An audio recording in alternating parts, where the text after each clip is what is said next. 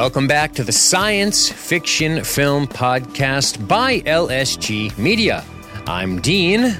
I'm Matthew. And on this week's episode, we bring you Colossus, the Forbin project from 1970, directed by Joseph Sargent.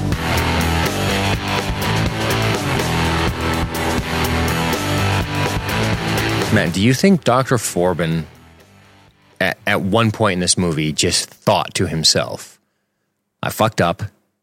We're not going to win. The president really thinks we're going to win, but we're not going to win. And I'm not sure what to do, but I definitely want to fuck Cleo Markham. So I'm going to figure Like, out a way. All is lost, but All is lost, but here's a plan. We will pass, and, and you know that that that hits the old unsuspecting whirlwind romance buttons of a woman, right? it was the end of the world. It felt like. It was the end of the world, and I've I've always admired him from afar, but but oh, I just you can't in the workplace, and well, you know, and then now look at it, and well, this opportunity we have here. Everybody else is like, "Oh, what are we gonna do?" What are we gonna? And he's just standing there, arms crossed, all serious. And they're like, "Wow, Forbin's definitely taking this seriously and thinking about what to do next." And he's like, "I wonder if I can convince her to put on lingerie." Hmm. I wonder. I guess I wonder. Oh no! Yes, I'm definitely thinking about solutions to, to uh, this problem. yes. It's funny that uh, he he he has to convince the computer all these different things uh, in, in a couple of hilarious scenes in this episode. Uh, I'm sure we're going to talk about, but but uh, Colossus, the Forbin project. So first things first, I thought it was called when when the, the request was sent to me. I thought it was called Colossus, the Forbidden Project. Change the Forbidden. doctor's name. I'm going to start right there. Forbin. It's too confusing. Colossus, the For. It doesn't it sound like you want to be the Forbidden Project? A little bit, and also, I mean, it's just too long. Call it Colossus. It should just be called Colossus. That's a strong title. Colossus, the Forbin Project, makes it sound like it's the fucking sticky note on a Manila folder somewhere. Yeah. But um, I, I clearly had not seen this movie before. I had no idea what to expect. I knew it was a sci fi thriller. I knew it was a reasonable runtime. I knew it came out in 1970. And uh, truth be told, I wasn't really looking forward to it. I sat down and I was like, ah, I don't want to really do this. Jose Jones paid us to do this, right? Isn't that who did this one? Indeed. And uh, I thought, well, I guess I'll sit down and watch this. I had a day, Matthew. my uh, I got up this morning and I, I broke my fast, and then I went to the gym and and and, uh, and had a good sesh. And then um, I came home, I cleaned up, and uh, I had my nephew come over, and uh, we beat Resident Evil Two, the remake. Um, Oh, nice. he's been coming over like a couple times like you know it's summertime so he comes over every week and like we play for a, he plays and i just like you know chat with him and stuff and coach him. Yeah coach. he's in seventh grade now he's a good shit i love the kid and he's uh he wants to make a computer he came downstairs and saw the com- the computer as uh, as mostly uh, donated in parts by ed foster beautiful. and um and uh yeah he was like oh i want to build one i was like well i built this one and i destroyed the original motherboard like an idiot so i can show you how not to do that long story short um i had a bunch of shit i did today a bunch of stuff i had to do and um and then i uh and then i was like fuck i gotta watch this movie and that's about the time i was like I'm kind of sleepy because it's 100 degrees out and uh, I was like, ah, fuck. So took a 20 minute siesta, put it on, and uh, watched it down here in the basement. Uh, VLC player, recently patched. Had to buy the DVD. Uh huh. No streaming anywhere. Couldn't find it. And I didn't want to fuck with the shit suck quality like Extreme Prejudice had. And, um, and I watched it. And the first thing I'll say, it's an hour and 40 minute runtime and it Yeah. moves fairly quickly. I felt does? like it, it didn't feel like it overstayed its welcome.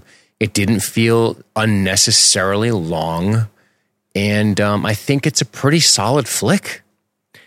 Yeah. Uh, honestly, I'm pretty much in the same spot with this. I was, I the only thing I watched or looked up going into this was I looked up that it, yes, it was based on a book, and there's actually a trilogy of books. There are two sequels in the novels um, to this, which I which get a lot crazier. I think it'd be fun to talk about at the end. Um, and then I watched the trailer, like the original 1970 trailer for this, and I was like, "Boo, boy, that's some 70s as fuck sci-fi." But to be honest, man, the 70s put out some some good dark sci-fi. So like I was I was looking forward to. it. I thought the the trailer looked you know dated and and kind of cheesy, and I'm like, eh, that might be a little bit annoying. I, I was concerned about that too. Right. But I was like, I had, I was holding out hope for the 70s knows how to fucking do a kind of just dark, fucking hopeless sci fi right. And I feel like, yeah, this is kind of a prime example of that fucking Cold War era bleak sci fi. Uh, it has a little bit of some silliness uh, kind of later on in the movie with, with the whole, you know, with him and the doctor and the hiding from the computer. Like, it gets slightly goofy here and there. But It, honestly, it was some needed brevity, despite Right. being goofy. Yeah, I was like, all right, like it tantalized a different part of my brain for a minute. Thank you. It, it was very because it's very math m- mathematic. It's very, you know what I'm saying? Like it's very nerdy. Right. It's a very dry movie. It is through, through a lot of the beginning. it's it, it- so It has like a. It's like a fucking. You know what I was trying to think of? I was like, what is this feel like as far as like other movies I've seen? And it kind of has the like courtroom drama quality to it. It's a lot of just like men in a room talking about the problem. and, Sure. And I'm not against that. There's a lot of times I'm, I'm really into that. And I think it works pretty well here. And I don't blame the movie for wanting to kind of switch it up and give it a little more like actual human feel and build on any relationship in this movie. And I think, you know, that it's not it's not wrong for doing that, but it's weird how it kind of becomes a little silly as things are actually way worse for the situation and Colossus taking further control. Um, but honestly, man, I, I feel like what what kind of sucks as far as like this movie's place in sci-fi canon, which I would say kind of just doesn't have a place in it because I had never heard of this fucking movie, um, and and it seemed like most of our listeners had never heard of this movie, and it's kind of somewhat forgotten in a sense. Uh, but boy, it, when people now think of the like, what is the the pop culture go to for like an AI that takes over and destroys the world? Fucking Skynet, the Terminator, Sure. like uh, that's what we think of. And the next one, that probably closest to that, would be the Matrix and the, the machines taking over. This really kind of beat them all. Like this has that first, uh, you know, I don't offhand know of any other example from around this time of an AI taking over the world, becoming self-aware and and becoming a threat. That's that eh, we take that idea for granted now. 2001, but on a much smaller scale. Like Correct. it takes over the ship. It's it's in- interfering with the lives of you know these astronauts that are there. But as far as the, an AI being like, oh fuck, this is now the god emperor of the world, and we all need to bow down to it, or it's gonna fucking kill us. Sure. Um, I sure can't think of an earlier example, and I I think this is it's pretty cool for going that route, and it goes hard, and that's kind of what I was hoping for, and felt like was delivered on with the whole '70s aesthetic. The '70s, man, they were not afraid to give you a bleak fucking ending, um, of like it's yeah, it's bad, and nobody wins. The end. It's the the Colossus wins. I mean, the Colossus fucking wins. the Colossus straight up wins. crushes them, It does something Skynet never could. right, dude? it just yeah, good wins. point. All the Terminators, all the different models of Terminator, the T one thousand, the liquid metal, doesn't matter, man. Point the matter. goddamn nukes at your neck and call it a day. That's it. I'm a little confused about that, but we'll get to that when we get to it. You know, you made me start thinking, Matthew, about science fiction in the 1970s. And we've covered more than I initially thought. I'm just kind of looking at some generic lists. Uh, I got an IMDb list, and and I do control click a lot. Control click, you know, it opens another window in Chrome because I Oh, yeah. hate navigating away from from the window I'm in if I want to click on a movie. Um, so I've control clicked on a few, but here we go. In the 70s, on this, this is just a top 100 sci fi movies of the 70s, IMDb, just kind of a generic list. Omega Man, Time After Time, Solaris. We haven't done any of those. We did Invasion of the Body Snatchers, of course, Star Wars Episode 4, Alien, Close Encounters, Clockwork Orange, Westworld, THX. We did all of those. oh yeah, All right. Silent Running, we haven't done. We've done Logan's Run. We haven't done Phase 4. We haven't done the original Mad Max, which is a problem. I know. So I Mad know. Max is going on the list once this Yeah. bounty bullshit's done. Um, the final program of, I don't know, Dark Star, dude. That's Carpenter. I know. I've still never even seen that. we got to see that. We got to see it because I don't think I've seen it either. Stills look familiar, which means maybe it was on a TV once, kind of thing. Or maybe I just looked at stills. Yeah, yeah. Like when I started getting in, when we were like getting into John Carpenter on this show, I remember thinking about Dark Star. Capricorn One, we haven't done. We haven't done Superman. Um, Zardoz, God bless that outfit. Oh, baby. Damnation Alley, we haven't done. Soylent Green, we haven't done. Ooh, yeah. That's That's, another good super flick. bleak 70s fucking sci fi movie right there. We did A Boy and His Dog. Colossus is 23. Andromeda Strain, we haven't done. Moonraker, we haven't done. We did Rollerball. We did Star Trek The Motion Picture. We haven't done Sleeper. Haven't done Day of the Dolphin. Haven't done Beneath Planet of the Apes. Haven't done Demon Seed. Dude, Demon Seed. I don't know that one at all. That's a kick ass fucking flick. We should watch that. That's uh, a like a AI becoming obsessed with human beings, as particularly uh, the, the chick in it. It's really creepy. Um, Man Who Fell to Earth. Oh, we haven't done that. Yeah, No. that's the David Bowie one, right? Yeah, and you know who else is in that? Who? Rip Torn, laying pipe. Whoa. Dude, he's a, he's a professor and he bangs his students. I think you see Oh, his Rip dong in Torn. that movie too. And if I'm not mistaken, working with a piece. Stepford Wives, Space 99, Island of Dr. Moreau, original we haven't done. Death Race No. 2000 we didn't do. Slaughterhouse 5, Wizards we didn't do. I put that on the list. They made a Slaughterhouse 5 movie? Yeah. I didn't know that had a movie. I didn't either. Never seen it. Interesting. Godzilla vs. Hedorah. It's kind of bullshit. Night of the Le- of the Lepus. Giant mutant rabbits terrorize the Southwest. Uh, okay. the Black Hole. Bug. Conquest of the Planet of the Apes. Battlestar Galactica. Buck Rogers. Doctor Who. Escape from the Planet. Invasion of the Bee Girls. Six Million Dollar Man.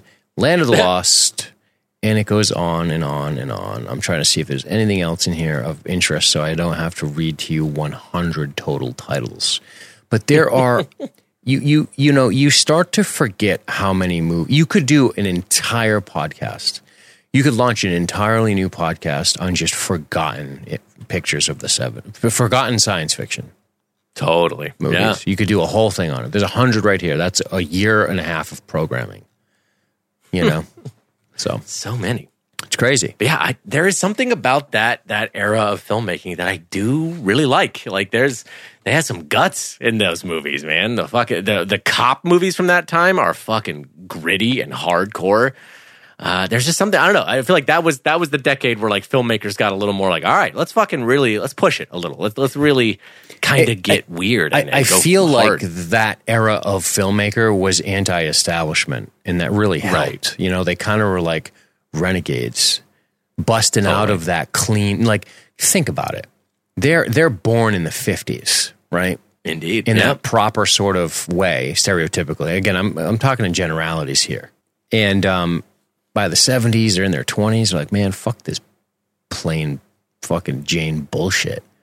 you know, Also, I mean that, I mean, that was Kubrick. starting to like Jesus Christ. actually fucking actually make movies outside of the studio system. Like back in the day, like four, 30s, 40s, and 50s, even in way into the 60s, it was like MGM and Warner Brothers. It was like you don't get to make a movie unless we're fucking funding it and distributing it. Like there's no movies getting out that are like independent films, Mm-hmm. uh, and that started to happen more in the 70s. Like smaller production companies started popping up and just like fuck it, we're just gonna make our movie the way we want to make it. sure, sure. So we've covered some, but there is a lot left to cover. And boy, is there a lot left in the in the genres we like to cover. Um, which of course you're going to be seeing many. more of or hearing more of from LSG Media Science Fiction Film Indeed. Podcast. We're gonna get, get back to our roots. Yeah. Yeah. Yeah. But um so yeah, so Jose Jones was like, well, you know, I want you to do this movie and and so here we are. Right? All right. Did he send an email about it or anything? Um I believe he did. So let me pull up my email. Colossus. Bing. He says, it took some looking, but I found a good streaming website. Oh, oh, I was asking him. I said, is this thing available streaming? We talked about it. Um, he says, Rotten Tomatoes gave Colossus. I, I've, I can't say that because I vowed never to bring up a Rotten Tomatoes score once, like six months ago, and I haven't yet. So I'm going to avoid Ooh. that. I, I've, been, I've maintained that commitment on this show. Even Vincent Canby, longtime movie critic of the New York Times, Jose says, liked it. And sci fi movies were not taken seriously before 77.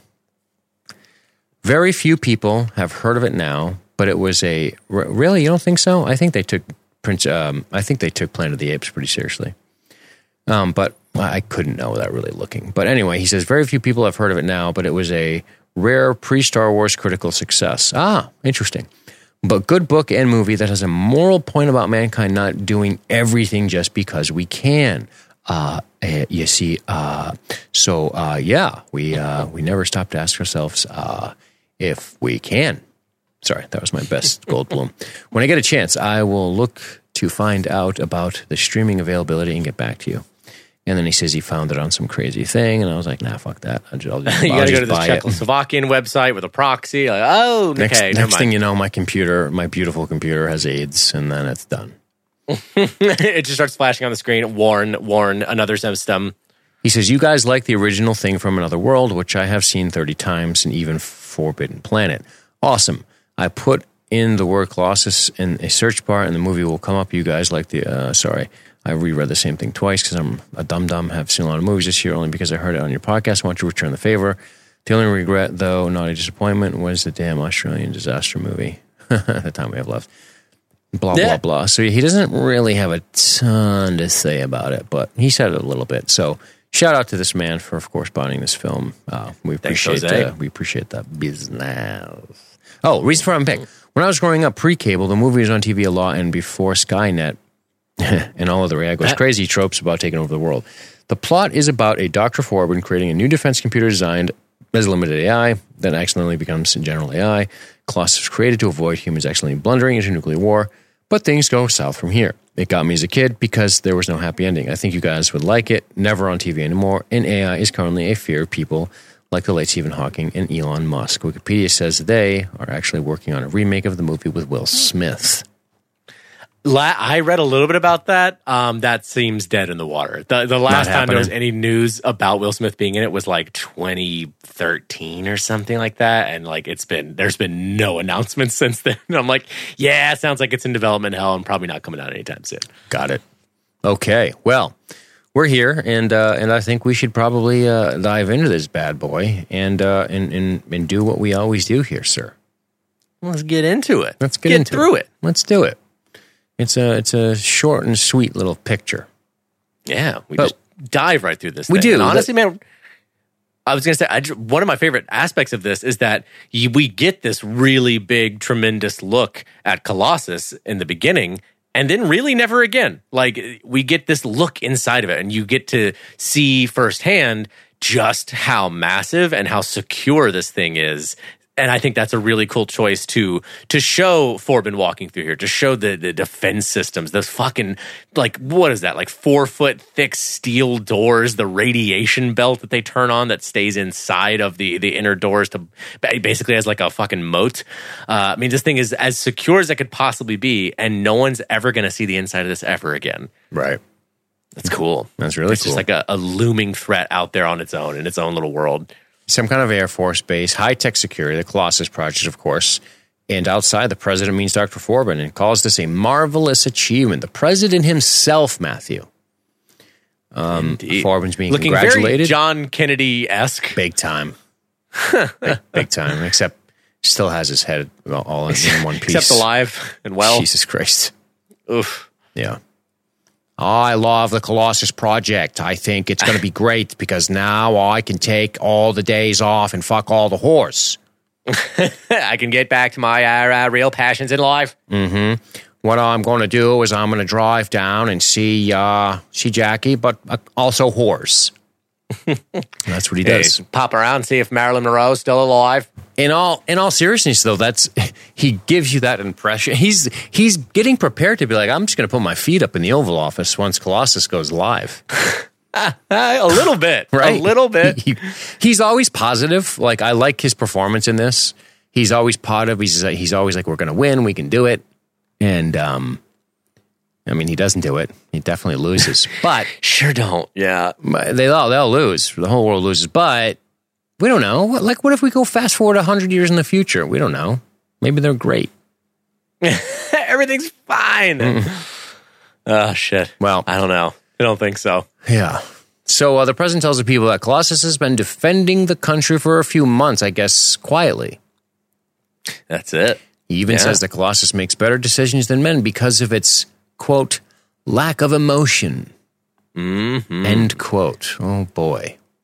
Oh boy, that's that's the hubris right there of like, ah, yes, it is better than man because it doesn't have our flaws. This thing created by man that we created, surely it is infallible. It's a mistake. People always can think. People always think emotion is. There's so much association of negativity with emotion Right. because so many people are incapable of controlling their own emotions or governing them themselves, and they're they're slaves to their passions and their whims. But emotion, a lot of times, is just sort of like a call to action, right? It's just like, hey, this thing is a problem. So I'm telling you, I'm making you feel uncomfortable about it. So you do something about it, right? Right. And that's one of that's I think one of the bigger aspects of this story that really starts to get hinted at later on when when they're when they're still trying to to pretend that they're in control and think like, well, you know, this isn't as bad as it seems. You know, we can make it we can make it reason its way into different decisions. Like when they you know, there's a couple lines later where even you know, Dr. Forbin's like, "Oh, this is the way of men. Like check your historical circuits. This is this is how it's always been. This is the mm-hmm. way we make choices." And it kind of comes to that whole problem of like knowledge no matter what like has to be interpreted. You have to interpret knowledge. Like a big database of facts does not lead to wisdom. Like it, it needs to be formed and translated and interpreted through experience to be put into to action. If you want to have a, a decision that's made that's not just so horribly coldly calculated and utilitarian it's like ah yes 5 million dead is better than 50 million dead. Kill them now Right. Right. There's a very big difference between information and knowledge. right Right. That, that's they're they're very. A lot of times they're they're considered very similar and maybe even used interchangeably, so to speak. But right no, no, definitely not. You know, there's hmm. there's obtaining there's having your facts and having a big list of those facts. And then there's sort of how do I objectively apply said facts with Right. with with synergy with knowledge of other systems, right? You see what I'm saying? right right Information is just a list. Is a bullet. It's a, here's a here's information you need, Matthew. Here it is. Let me get my paper. Here it is. It's a bullet of information. It's a bunch of things I've written down for you that now you have. Now you immediately start making associations between those bullet points because you're a person. That's the knowledge sort of glue. Mm-hmm. If you're just a computer, it's just a list of of things, right? right? And also i mean you got to think This about is like a- what is very the- much a layman's interpretation of this, but I'm trying. oh totally.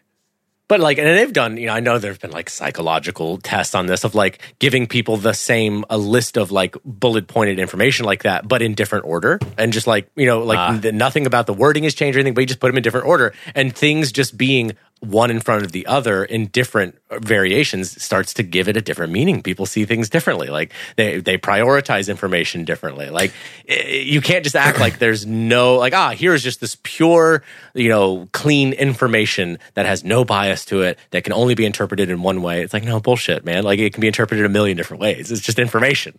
You know, you know, it, information and knowledge. It's it's really interesting because information again is also just uh, uh, um um something with like a list of things not with without uh, what am I looking for? Like no context, right? right right So knowledge, so information can be gained without experience, and I think experience is crucial to knowledge. yeah which exactly yeah. is exactly what everyone has today information. maybe not correct information, maybe not incorrect information, but information. Because we can just devoid of a context devoid of experience Right, because we can look up anything, right? And just regurgitate that thing, which we do a lot. Like, oh, there's a fact about this movie. I take a look at that fact on IMDb and then I regurgitate that information. I am just transferring information that that I don't really know anything. Now, depending on the information, I may have some context on that information because the information might give me something that allows me to think of something else relatable to that piece of information, hence knowledge, right? Mm-hmm. right And that's the difference. But people now, we just look things up. But you know those people. They're like, why don't, you know, I was reading this thing and I was like, I understand what you're reading, but when you're doing the thing, it's a lot different. Like, I understand you read your how to launch a podcast thing, but listen to me when I tell you that this is probably with experience and the knowledge I have with a better approach or something, or whatever your expertise or something you might just know more about than somebody else. Right. Right. And that's the thing with a computer. It has the information, but it lacks.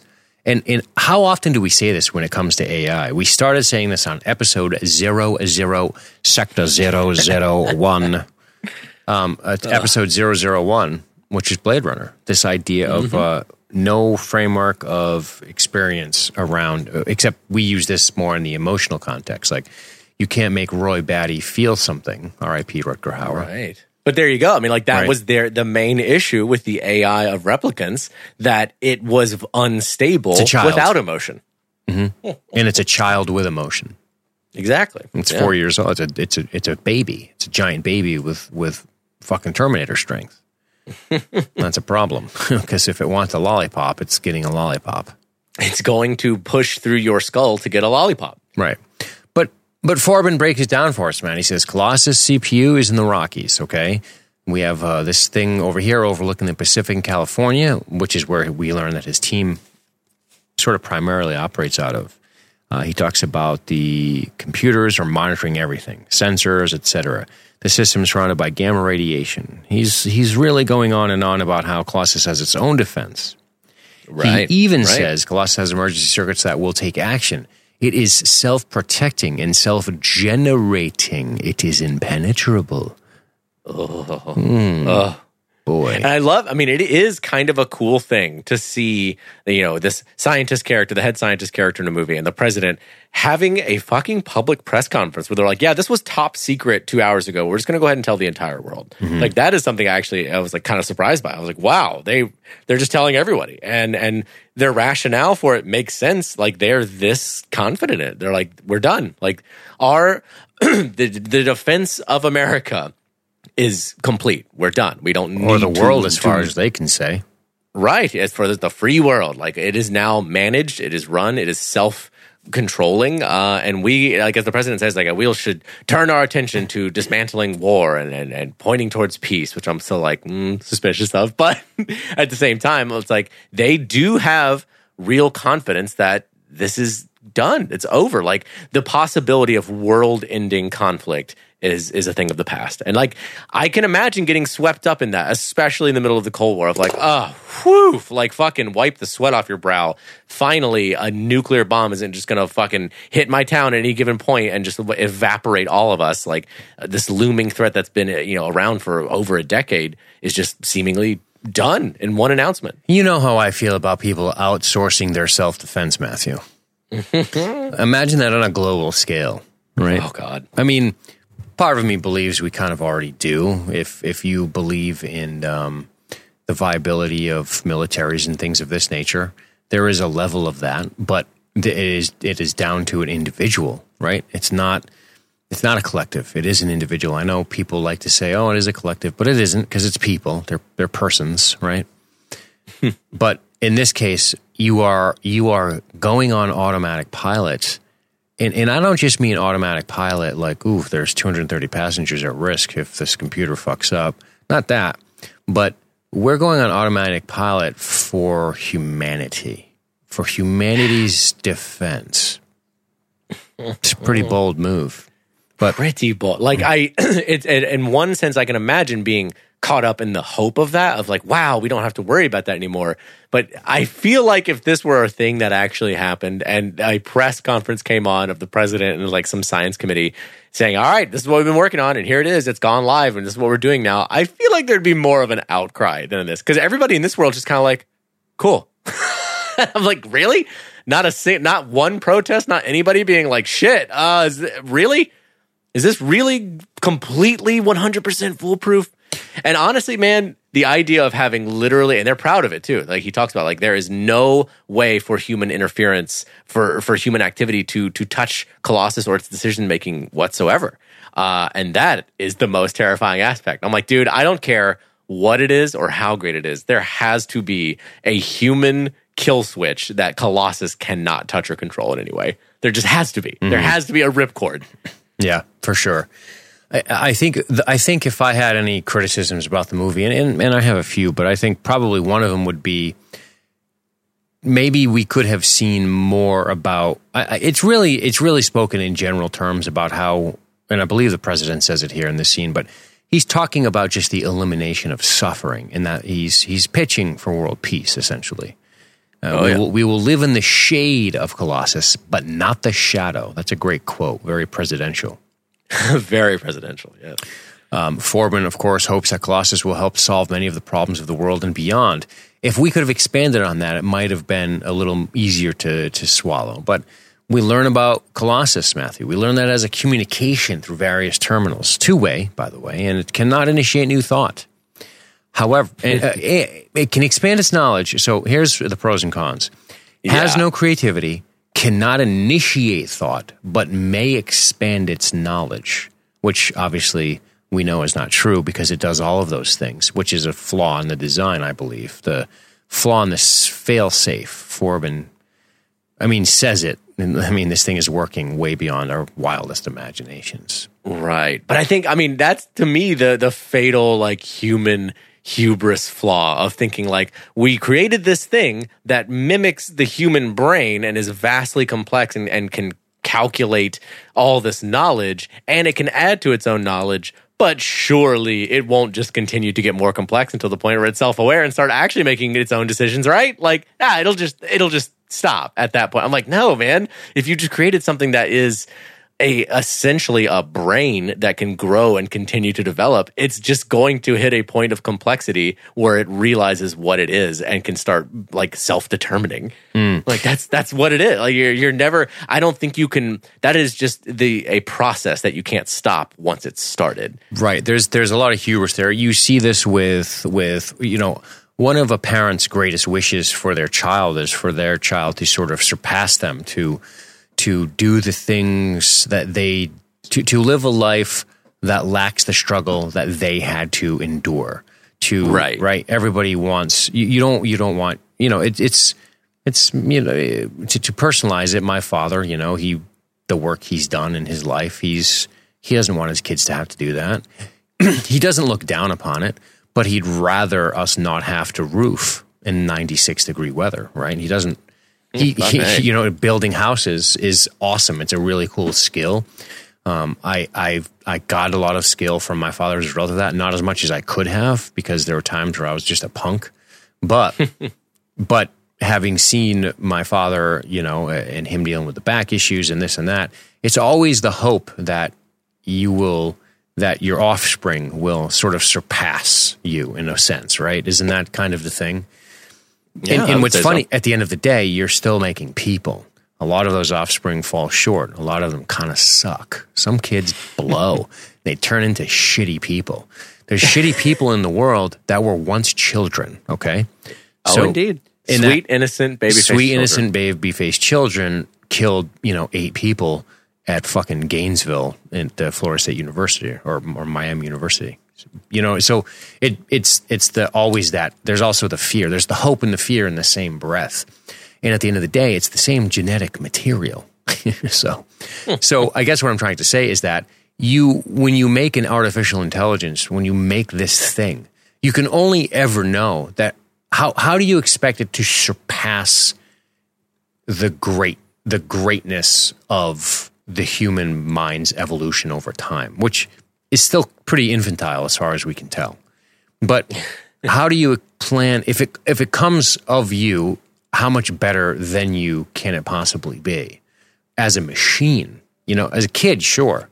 Maybe the kid is born to a poor family and they're good people and they're great, but they only ever influence the six people around them. But their kid goes on to influence thousands of people around them and is wealthy and supports charities and pays for somebody's horrific, Uh, you know, somebody got into a horrific accident and they can donate to their reconstructive facial surgery or, or whatever the fucking thing it is. You know, that's it's crazy. Like Joe Rogan just did that. He he paid for somebody's knee surgery. This this girl who's a fighter who's like, I've been trying for years to do this, and Joe just sends her an Instagram message, and he's like, send me the bill. You're you're I'm fixing your fucking knee. Like this sucks, and it's crazy. Like that's fucking crazy. That's not to say he's greater than somebody with less reach because you somebody had profound impact on him. You know, it's it's all this shit. But with machines, it gets so much different, dude. With machines, it's like how it, it is hubris. It is hubris to think it will be better than you with all of your frailty. The hubris is you thinking you are awesome enough and maybe maybe you won't somehow transport your flaws into the design of this machine, you know? Right. Right. That that somebody that a fallible human being can produce something Infallible. infallible. Yes. That's like, a much more succinct way to say it.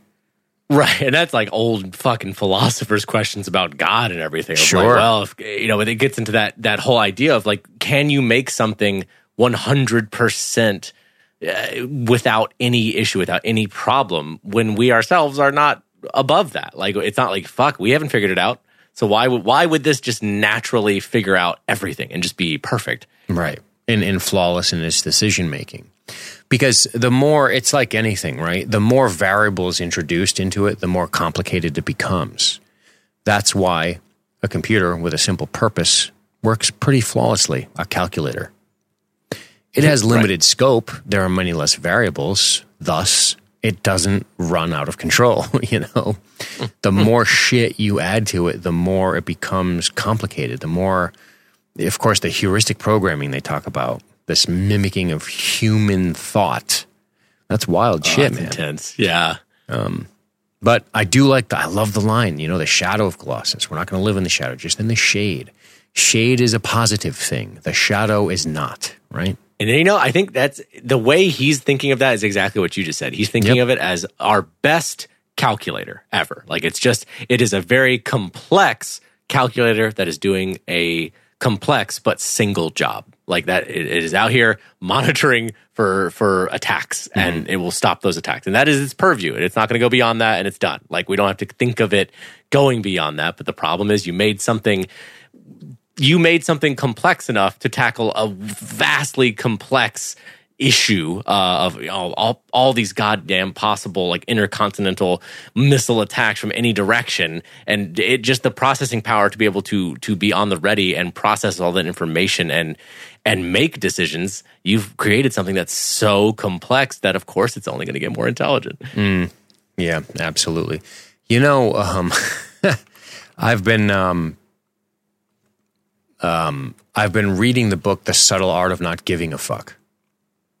i've seen that on the shelves It's, uh, and i haven't checked that It's out excellent. It's really good. It's nothing. It's nothing new from a philosophical standpoint, but it's really it's the information is really disseminated and presented in a good way, and I like the author. I think it's a really cool book.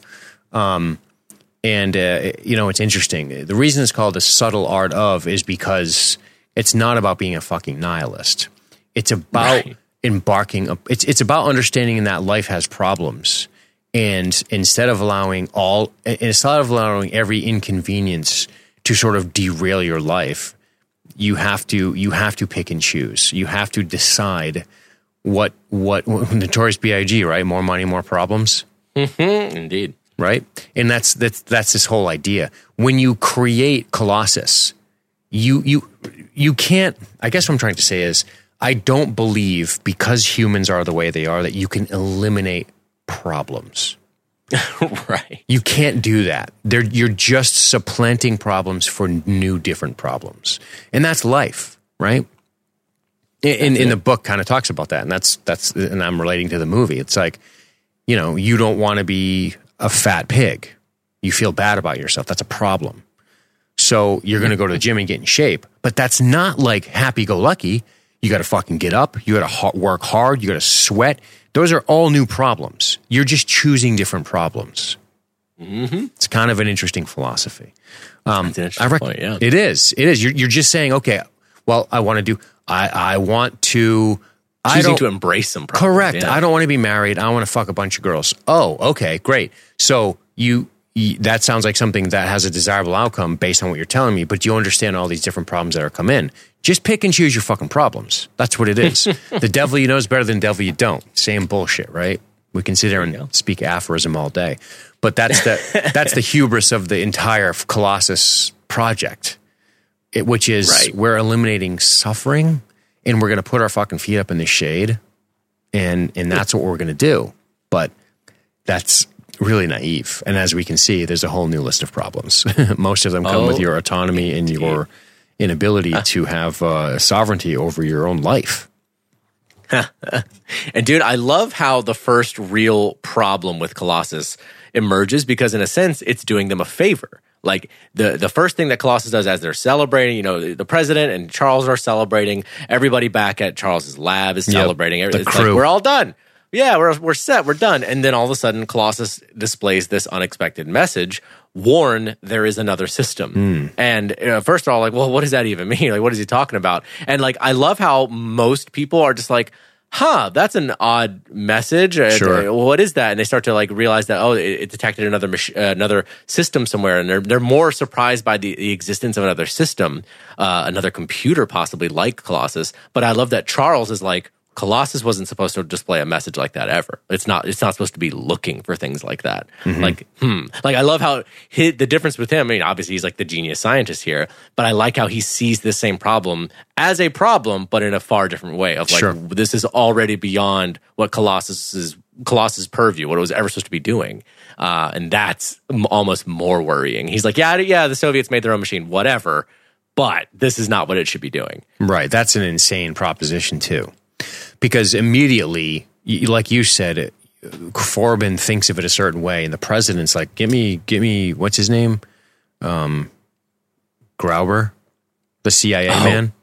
Yeah, uh, what's the CIA been up to? Get, get Grauber because uh, you know apparently Guardian is a thing. It went online and it's in Russia, and the president's like, "Look, we we got a security leak. It's on your team." And this is not a coincidence of science, as Forbin seems to think it is, which I thought was actually interesting because Forbin never comes off as smug. He seems No. like a pretty humble guy considering what he's created.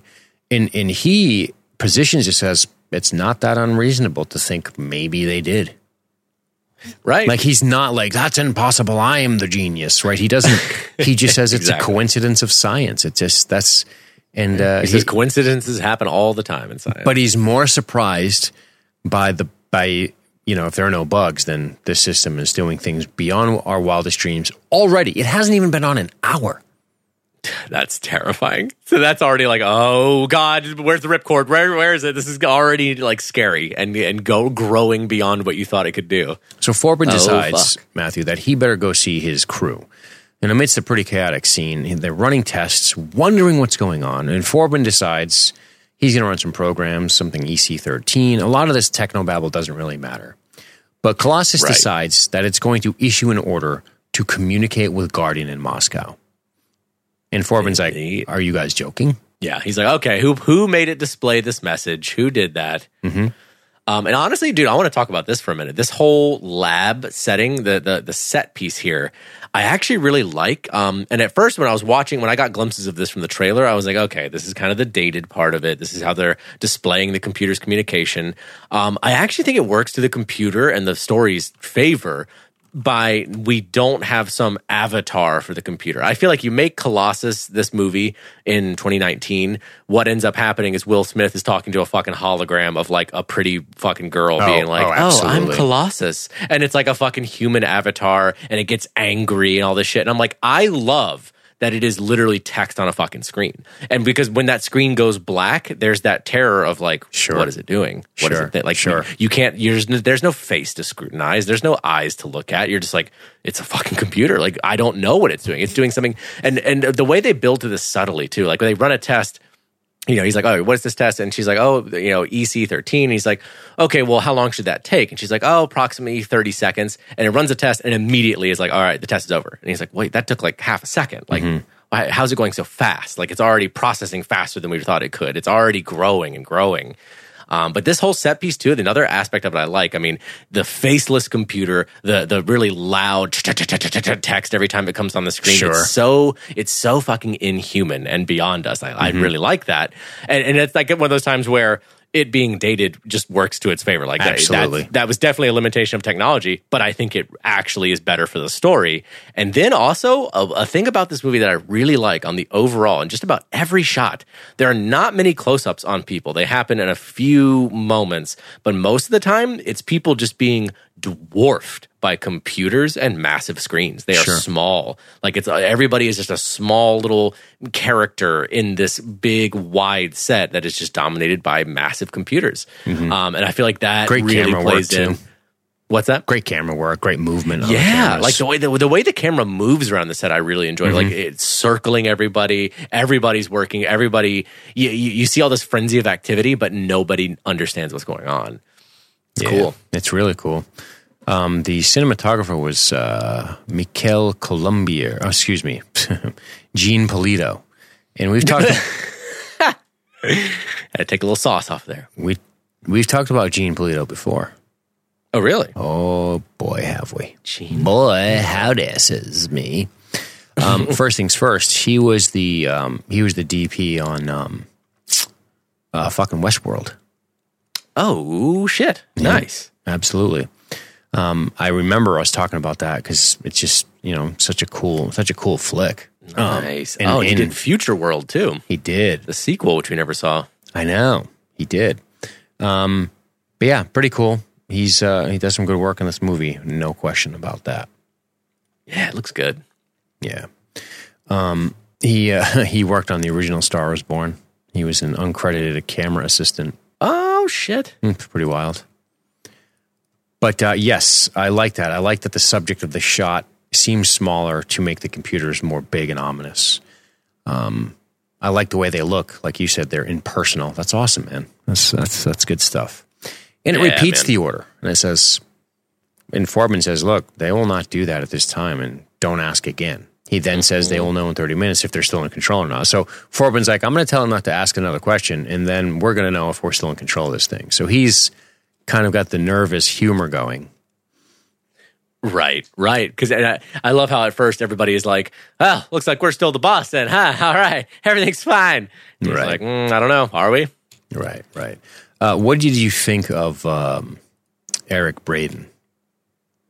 Honestly, I I do think he's pretty good Me too. in this overall. Like, uh, there is.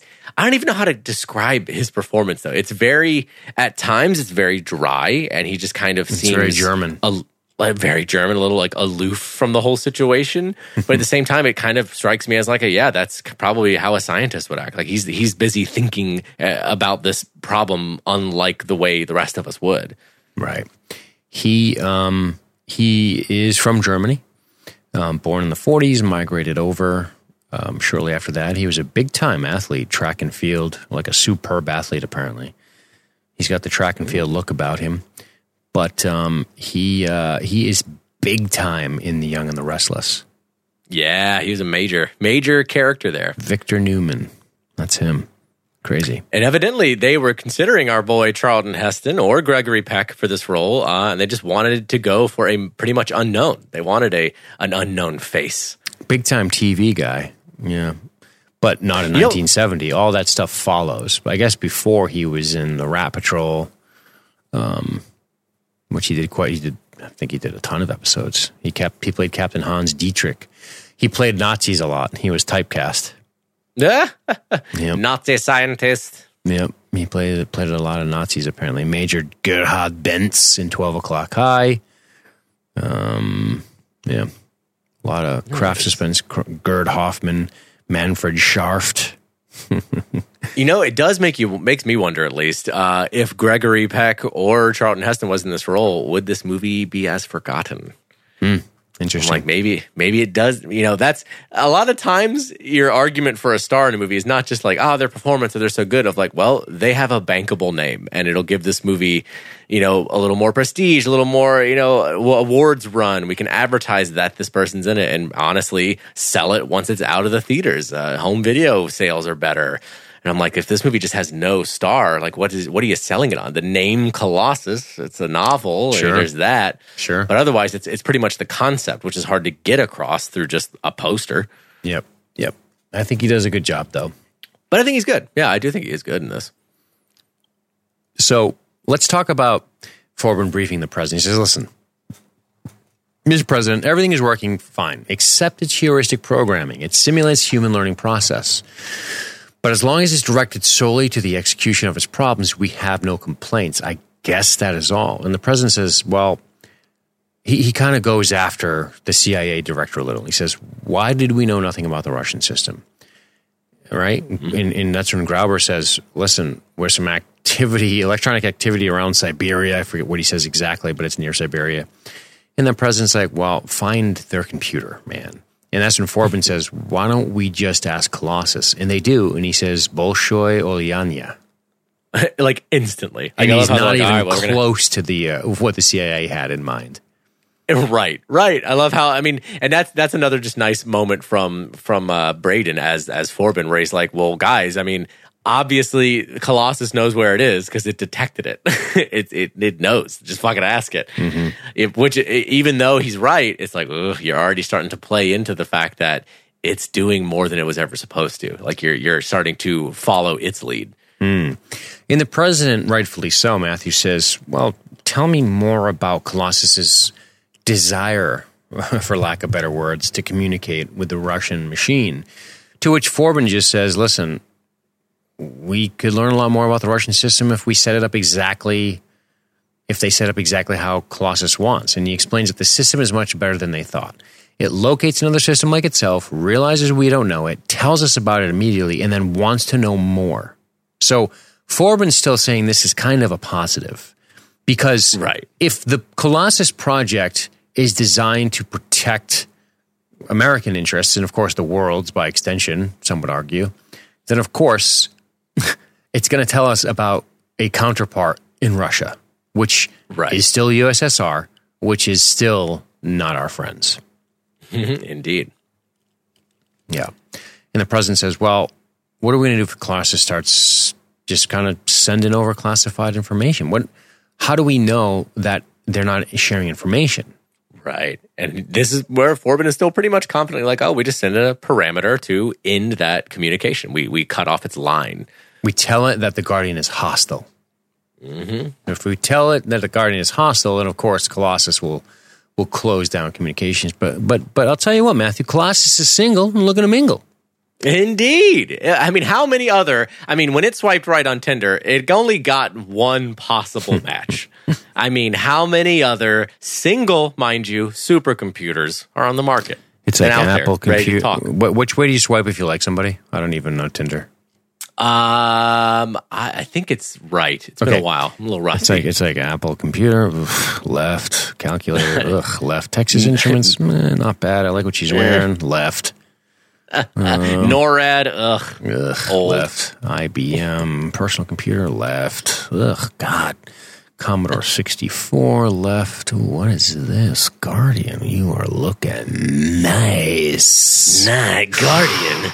Nice. Oh, you know me, I like a nice Russian babe, huh? Oof, look at the way she wears those keys. Damn. oh, those servers are looking cool. Mm, that monitor is looking scrumptious. How many other exciting ways can Dean and Matthew sexualize computer parts? Stay tuned. I'd like to slip my five and a quarter floppy in there. Um, so, processing, processing. long story short, the Colossus is uh, is wanting a friend. It wants to talk to Guardian. Right. It already can understand that like, this is the the intelligence level that it can communicate with. That this is this is essentially the only thing out there that it could have a conversation with. Right. The president wonders how they will know. Forbin confirms that they will listen and break the circuit if needed. Right. And Forbin's like, well, well, I should probably be the only one to talk to the machine because of its exacting language standards. Is essentially what he's saying here. Right. Because right. it's very literal. Okay. All right. You you have to speak in a way that it understands, and he has the expertise. So he sets up the communication. Indeed. Colossus like, to Guardian. Colossus to Guardian. Colossus to Guardian. It starts as a multiplication tables, and then it just starts to progress through more complicated computations, and it starts to print these out, Matt. It goes to uh calculus relatively quickly. So what we're seeing is that it's communicating information that becomes more and more complicated as time goes on. Ugh, this is so fucking scary. Like I, Oh, yeah. I love how they're all. I mean, they are nervous about this. You know, everybody is a little hesitant uh, about what's going on, but they're kind of just more curious and, and wanting to watch it unfurl. They're And like, wow, scientists. yeah. right? You know, there's like these two supercomputers communicating, but oh my god! By the time, but I'm the person who is like, by the time they're past algebra two, I'm like, pull the plug, pull it. I don't, I don't trust it. I don't trust them. I feel like Josh would pull the plug at fucking the divisions. It's dividing. Fuck it. Kill it. Yeah. Um, it's it's pretty creepy. The um, yeah, pretty pretty intense. But this is yeah, this is how how it begins. They start just exchanging these these basic, you know, mathematical formulas and it gets all the way to the point where it's past even theoretical physics and he's like, yeah, it's coming up with equations for what is he I think he said like anti-gravity. yeah. With like how they would make like this is stuff we don't even understand yet. Where it's beyond us now. Did you ever read the article uh, on Forbes about Facebook doing this? Oh god, no. Yeah. So prepare not to sleep. Uh, title of the article written by Tony Bradley, July 31st, 2017. So about two years ago to the day. So they're already like way past this. You know, they're already about to fire nukes. Gotcha. Facebook AI creates its own language in creepy preview of our potential future. Yeah. Christ. Facebook shut down an artificial intelligence engine after developers discovered that the AI created its own unique language that humans can't understand. Researchers at the Facebook AI Research Lab found that the chatbots had deviated from the script and were communicating in a new language developed without human input. It is concerning as it is amazing, simultaneously, a glimpse of both awesome and horrifying potential of AI. AI is not sentient, at least not yet. It may be someday, though, or it may approach something close enough to be dangerous. Ray Kurzweil warned years ago about the technological singularity. Kurzweil, he's the one that said we are the uh, we are the um, sex organs of machines. People, Oh fuck. fucking wild, right? That's a crazy way to put it. That I think probably that- is more accurate than I, want to think about. I hope I'm not misappropriating that to Kurzweil. Um, the Oxford Dictionary defines a singularity as a hypothetical moment in time when artificial intelligence and other technologies have become so advanced that humanity undergoes a dramatic and irreversible change. To be clear, we're really we aren't really talking about whether or not Alexa is eavesdropping on our conversations. It is.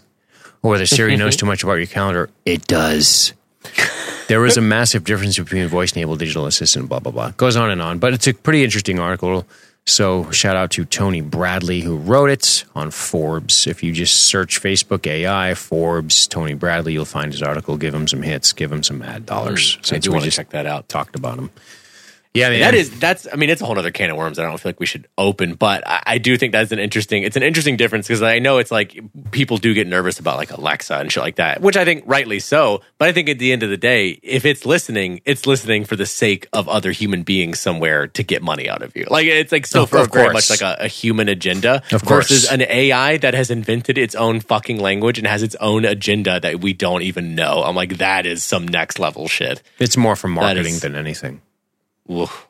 Though, I mean, there'll be a time where you walk into a mall and you'll have your, your you'll have your, Hey, Dean, you're back. you'll have your Google eyeballs and you'll mm-hmm. see and it'll know your patterns of purchasing and it will show you everything that you could potentially be interested in on a visual overlay, kind of like the one in Terminator, like "fuck you asshole," "fuck you asshole." Don't worry, Dean. The Men's Express is right over here. um, and it will say, and and it will say, it, it will know your purchasing patterns. It will know how long ago you purchased something. It will probably surmise based on your patterns of your life what you may be about to purchase, and it will show you all relevant sales in your eyesight. That's happening.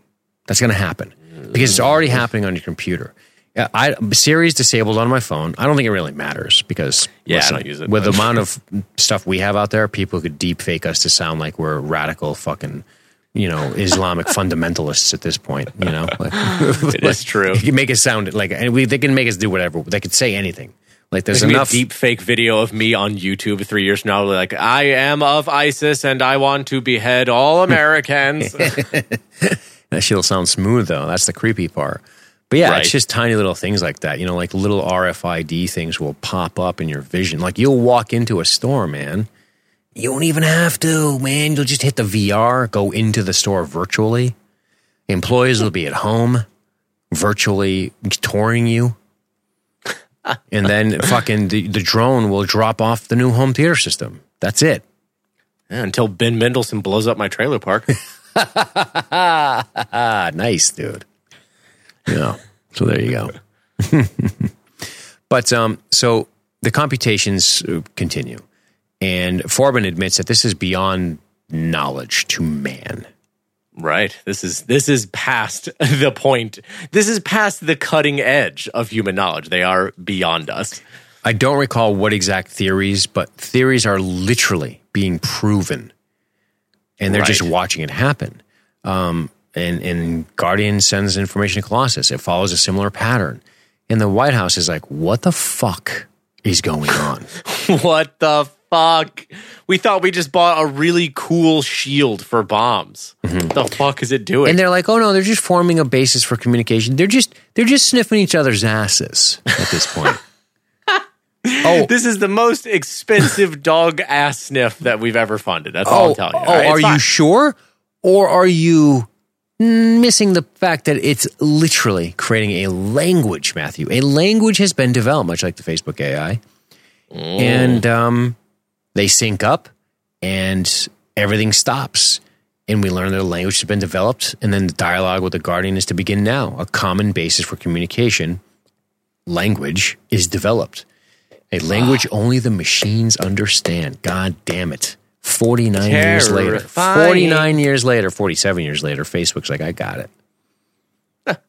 We'll do this. It's fine. That's bananas, man. It's such a crazy moment too when Colossus slows down and then when they sync up, it speeds back up and they Yeah. sync up again. Like it's like literally waiting for its pal to catch up with it. And they're just they have left humans in the dust. They're like, "Yep, we're done with you guys." the Lord knows, Matthew, that I have my druthers with Facebook, but at least they could unplug their shit.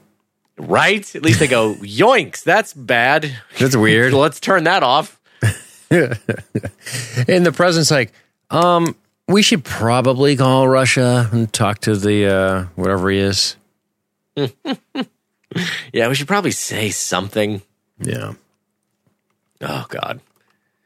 But yeah, this is this is the moment when we, we get the the Russian premier on the phone too, and I, and I actually love how just kind of cordial they are all are at this point of like, well, fuck, like we don't know. Yeah, we made a supercomputer too. I know, but it's already you know, it's like the two parents who've always disliked each other finally coming together over their kids getting into shenanigans. They're like, okay, yeah, Yeah. we know how you feel. And uh, in 1970, the premier was Leonid Brezhnev. Served as first secretary of the Central Committee of the Communist Party. Brezhnev was last renamed general secretary and was co-equal with Premier Alexei Kosygin until 1970s. Well, damn. There you go. Mm-hmm. Yeah, yeah. but um, yeah, and they're like, uh, so Russia basically understands that they also don't understand the machines or exactly what they could be saying and how both countries are in the same boat. Basically, they both Right. really are sitting there going, "I guess we could be."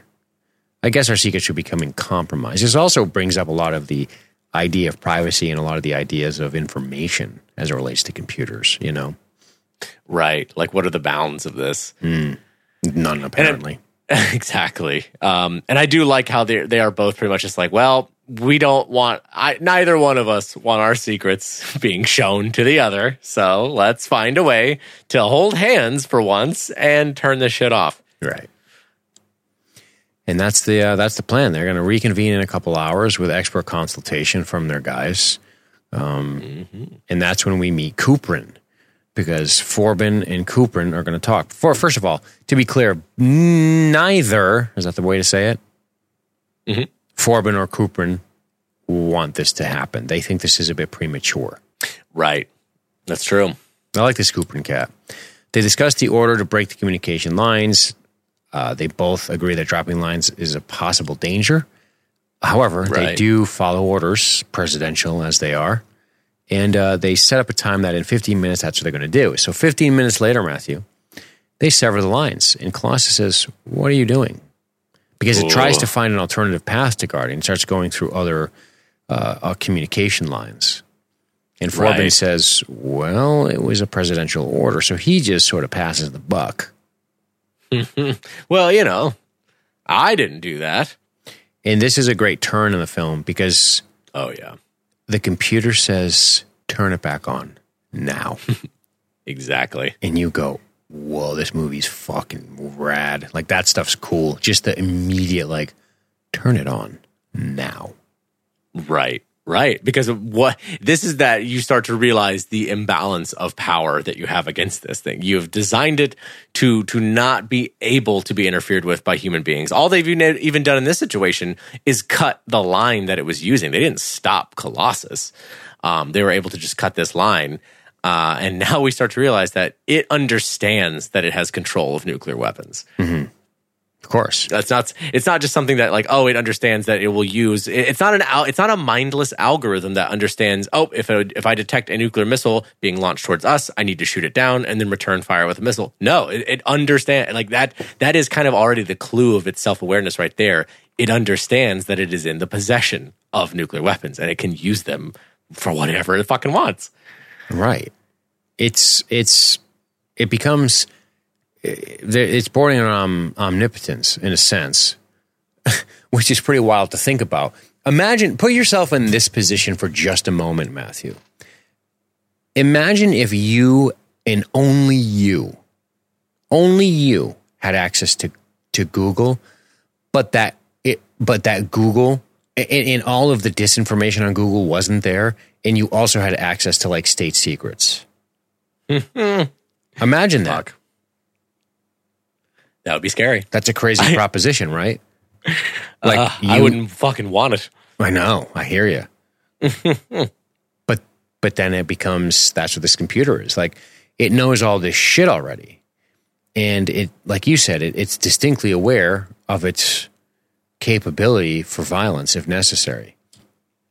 Right. Now, I mean, one of the things. So, if I had a small criticism, which definitely gets rectified by the end of the movie, I I would have appreciated more of a discussion here about why does this why why does the Colossus computer program at this point threaten violence? Is it because it sees this lack of communication as a threat to humanity? Do you know what I'm saying? Or are we to believe what that it's saying. already gone beyond its programming and it's just an evil entity? Like it breaks bad pretty quick. Yeah. Um, I think, I think that, that's an interesting question, and I I think it's never. I don't think it ever becomes evil in the sense, or at least in, in its, own Mm, it's a, understanding. It's a, it's a bad word to use. It's a really a shit word. But But, um, to but I know what you mean, But to conclude mathematically that this is a threat to security. What, In other words, it's it's going against the programming that it has in place, which is to protect all humanity. That he will take action, threatening action.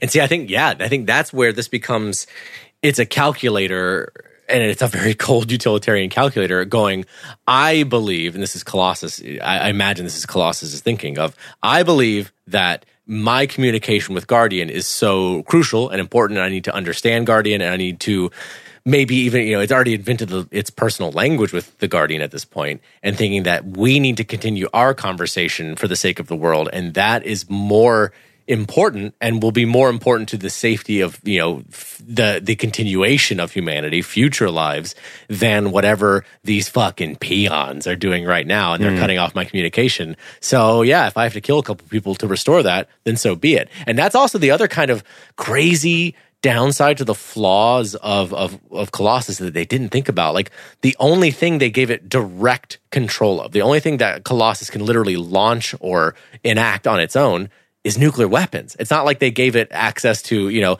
other types of computer systems or it could shut down phone uh, lines first. Also, also countermeasures because it manages to intercept the right. Right. Well, countermeasure, but like the only thing it can it can choose to enact as an attack is a fucking missile. Yeah, yeah, it's a design flaw. Right. Um, and Like, I don't think no- it would has ever no say. means. I, I like your description, and I'm going to be nitpicky, but I don't think it would say it would believe because that's it. Just knows. in its opinion. Right. I know According to I'm its being- calculations, I'm it being- comes to the conclusion. I'm, I'm being pedantic, but but uh, but your larger point is well received, which is you. it's kind of like saying the only penalty is the death penalty. It's like that goofy Star Wars episode, right. Star, Star Trek episode, where Wesley hits the flowers, and then they're like, "Oh, you, we're going to kill you." It's the only actual punishment. He's like, "But I, I just broke flowers." They're like, "Yeah, we're going to kill you now." That's the punishment. Yeah, Too bad. But it's like, yeah, I mean, like they gave it access I to was just nothing else. watching Like, that I, episode too. It's called Justice with uh, Oh. Nate. Yeah, season one. oh, you guys covering that No, well, well, we might. I don't want to say anything on that, but but yeah, But, we, were, um, we were talking about it. But yeah, that like part of their their safety in mind for this design is kind of what shoots them in the foot in a way because it's like I got to imagine when you're designing this, you, you think, okay, well, we don't give it access to anything it doesn't need, like phone lines or or you know access to to the city electrical grid or anything like that. Like you don't want it to be have avenues to to uh, Uh, interact with those systems, but at the same time, because you want it to to focus on deploying nuclear weapons if it needs to and repelling nuclear weapons if it needs to. But then again, that's the only tool it has is a fucking nuclear weapon. Mm-hmm. so if it needs to, like, well, I cannot exert any power beyond my little mountain cave that I live in, I, Colossus, the only way I can make these monkeys do things, the only way I can threaten them is with a fucking nuke. If all the if all you have is a hammer, Matthew, everything looks like a nail. I guess. There you go. 'Cause that's the only way it can. Yeah, and uh, holy fuck, this is a very tense moment where Oh, the so. U.S. lucks out and Russia doesn't, and they lose not just an oil complex, but an entire town. I mean, they have their own Chernobyl. Basically, yeah. Yeah. And I love this moment of when they they're first like they they ask it to acknowledge the previous command and it says acknowledged, but it doesn't follow it. It just acknowledges it. And they're like, okay, well, it's it's still just sitting here silent. It's not it's not obeying our command. Um, and then when it fucking comes on the screen, uh, just saying missile launched, like that that turn is so great. Impact in 107 seconds. What's really weird about this part is that we're starting to see that maybe Colossus and Guardian are are, are a bit like Mickey and Mallory Knox, right? From uh, Mickey and Mallory Knox, man, right? What is that? You haven't seen Natural Born Killers? Oh, I didn't remember their names. So Mickey and Mallory Knox, because basically what you have is like this crazy psycho couple deciding to kill their parents. right. Because it says Colossus launches the missile at Russia, and then Guardian launches a missile at the U.S. Texas Air Force Base or something. I'll kill your parents, you kill mine. yeah, dude, exactly like those crazy stories on the forensic files. like, and she Crazy. let her boyfriend and the 16 year old let her 38 year old boyfriend into the home, and So he you- bludgeoned her parents to death with a sledgehammer. So are you telling me that in truth, this is just another shitty episode of Criminal Minds where it's a dark Romeo and Juliet story? Yeah, except they're killing each other's parents instead of themselves. There you go. Mm-hmm. Fucking A. Yep. These damn computers in love. They don't know what to do. What a bullshit story Romeo and Juliet is. Yeah, you heard it. I just called Shakespeare bullshit. Whoa, taking him down. Drag Shakespeare. Take that, Shakes. Take that, old Big Billy Shakes, with your dingbat, where they're so in love they murder themselves. Come on. the purest love of I've- teenagers. I've never been in that love, that much love when I was a teenager. I was like, oh, that sucks. Uh, I'm a piece of shit. And then I went on with my life. I'm gonna cry for a while, but now I'm good. It's fine. Yeah, you know, like, come on. Come on, you're 15. Uh, Fuck. Jesus Christ, get over it, you fucking pussies. Let the poison and the knives away. Christ. Because you know But, what? dude, I- You- you- in 10 years, you guys would be like, fucking hate each other. you know? like, get over it. Like, why did I do that? Ugh. Yeah. Anyway, embarrassing. so So I um, love, I love just when they turn to the screen, you can just see those the Dude. lighted lines, the, the missile paths just headed towards each other. Restore link, yeah. or it won't intercept them. And uh, the president agrees to restore the link. They do so after some tense moments. And of course, Colossus takes down the missile, as you were saying. And uh, we need time to consider our position, Russia says, and they hang up. Damn. Yeah. I think Not the U.S. is in big trouble after this. I think so. I think you, they're in big uh, trouble. You, you missiled our fucking town. I mean, shit. Mm-hmm. Like they were going to land one in Texas. The the Russia, the Guardian was, but they, that one was intercepted by the Colossus. But the Guardian was unable to intercept the Colossus. and the Colossus missile. shot So, first. Right there, you go.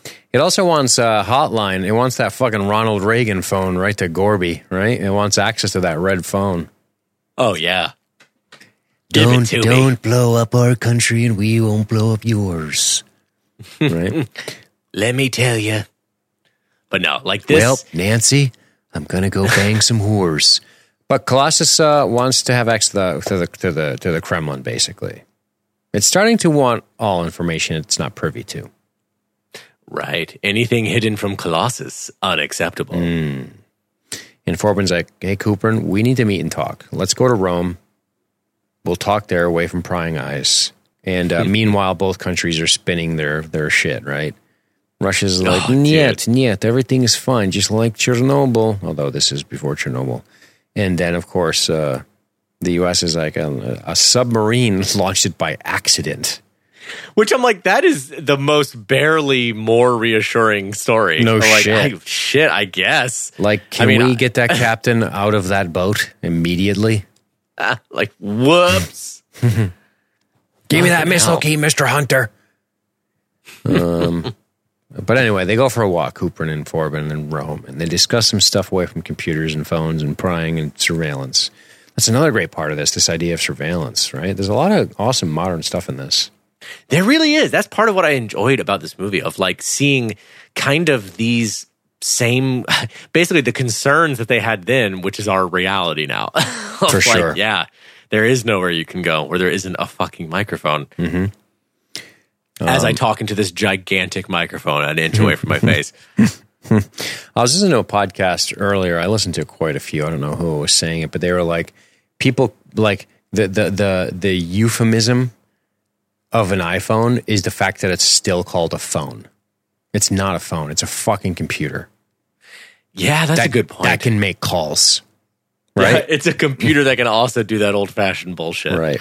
I think it was. I think it was. Uh, I think it was. Um, it might have been Jimmy Jimmy Norton on talking to Cumia, but um, yeah, they're like, it's a computer, dude. It's just a computer that can make phone calls. Stop calling it a phone. You're, you're, you know, it's like it's not. That's not what it is. You know, Just accept that we're in Star Trek times, okay? We're here. We're in it. It's You're- not you're- as cool as we thought, but here we are. your seven, your, your, you know, your, your eleven hundred pound Kodiak bear is not a pet. It's a Kodiak bear. Exactly. It can kill everyone in your neighborhood. Yeah. Ugh. Anyway, um, they, uh, I want Forbin. So Colossus starts going, where is Forbin? Oh, this is such a scary moment. Where is he? And I. Do you know, what- you know what I liken it to, dude? I liken it to when the Borg hail Picard. And you're like, we want Picard. oh, fuck. Because they never did that before. They never addressed individuals. And then they're like, the Borg are hailing you, sir. He's like, me. He's like, fuck. Oh, shit. It's like Ah, shit. going to the pre- going to the fucking principal's office. Oh, shit. Me? Oh, shit. I love how Dr. Markham is, you know, tries to She's lie trying. to it. She's tries trying. hard. I know, man. He's It's not great. available. Uh, human beings need a certain amount of sleep. He's exhausted. It's like- clever. I like her style. I like her approach. I like it. Yeah, she's Yeah. good. She's actually really good in this She's too. great. I like her. Of course, played by the lovely and intelligent Susan Clark. Um, she was great in this movie. Yeah, fucking solid. Um, but I, I like, to be honest, what I like about her play is that basically going with it still doesn't know some of the basic facts of of you know biological facts of humanity because it doesn't need that. That's not necessary information to its mission. So Mm-hmm. it's like, well, hopefully we can still find those little loopholes of knowledge it doesn't have. Yes. I mean, like, well, it's a human. He's human. He needs sleep. He has to rest. He, you have to understand this, but it doesn't care. Doesn't care. I want Forbin. Which is why I like the approach of telling it the truth because we have to remember that up until this point in the movie, which I believe is about an hour in, we don't. The, the Colossus has not put forth any directive that says Forbin can't travel. So Oh, no. once they tell it the truth, he goes. The Colossus calculates. Okay, then I demand to see him by 0800, which means that's enough time to contact him with the technology I know you have, and to him Right. and, and to ferry him back here with the technology I know you have. And I like that. Exactly. It's interesting that they chose because there was no directive like you can't travel, which he's about he's about to get on the no fly list as far as Colossus can see. but but until then, we can utilize this gap in time. She fucking should have said Zimbabwe. See, there you go. She should have said Australia, New Zealand. Oh, Yeah. What is the farthest geographical point from this location I could fucking think of? fucking New Zealand's a hike. He's in the middle of Hong Kong. Okay. Yeah, I still think New Zealand's further. Excuse me. True. Something was bumping my leg and it kind of startled me, but it was a cat. Colossus. Oh, fuck. Fuck. Colossus tapped me on the shoulder. it's just a fucking CRT monitor on wheels, like with a fucking switchblade taped to it. Colossus, no. So uh, anyway, um, they go pick up Forbin, interrupting his meeting, and then, dude, what a This turn! Fucking crazy. this couldn't be more Russian. So, Russia, we have orders. Sorry. Uh, sorry, I'm not going to feel too bad about it. Truth be told, people die all the time in our country, and they dude, just gun him the fuck down. fucking gun him down. And I feel like even the dude who shoots him is trying to explain, like, dude, it said we had to, or it's gonna fucking send another nuke. Vaporize Moscow. Sorry. Ugh. And it was a joint order by Guardian Colossus, so they are the star-crossed lovers, Matthew. Exactly. Kill our dad. Do it. Yeah, step on his face. Tell him it was us. Do it. Dad. Fucking shoot him. Fucking waste him. Yeah, I hope he dies slowly. Yeah. Shitty fucking computer. I can't decide if they're if they're horrible children or the world's angriest stepdad. The way they treat Forbin. Poor I don't know. Poor Forbin. But Where's um, Forbin? Yeah, where's Forbin? Where's yeah. Forbin? Pray to me. Br- hungry for Forbin. So Colossus But no. demands audio video now. So now he's starting to get now now Colossus now Colossus is acting like the, the creepy stepdad. Exactly. I need But you to or, just- or the really like borderline personality disorder wife or husband. Oh God, for real. Like you come home and he just shines you up and you're like, honey, I just went to Dunkin' Donuts. She's like, I don't care. You don't go anywhere or I don't know. Were you sucking dicks? Huh? Were you? Oh no. That kind of bullshit. This fucking psycho. Fucking psychopath. They want your passwords for everything. Or the other, or or or, Jesus. or if you do it the, or if it's the woman as the perpetrator in this case, she's like, "Yeah, your dog's really sick. You should come home." Like, oh god, you fucking psycho! God, just and actually just fucking filled up its bowl with fucking antifreeze. Jesus Like, Christ! Jesus, lady, what the fuck is He's wrong panting and not moving. Can you come home? Oh my god, I'm so glad you're home. I missed you so bad. Like, oh my god, fucking chop your fucking I'm sick too. I think I caught it. yeah, chop your head off, Munchausen psycho. God, I'd rather you just beat me up. Um, easy for me to say, I guess. But anyway, uh, Colossus does uh, does demand that you check in at all times.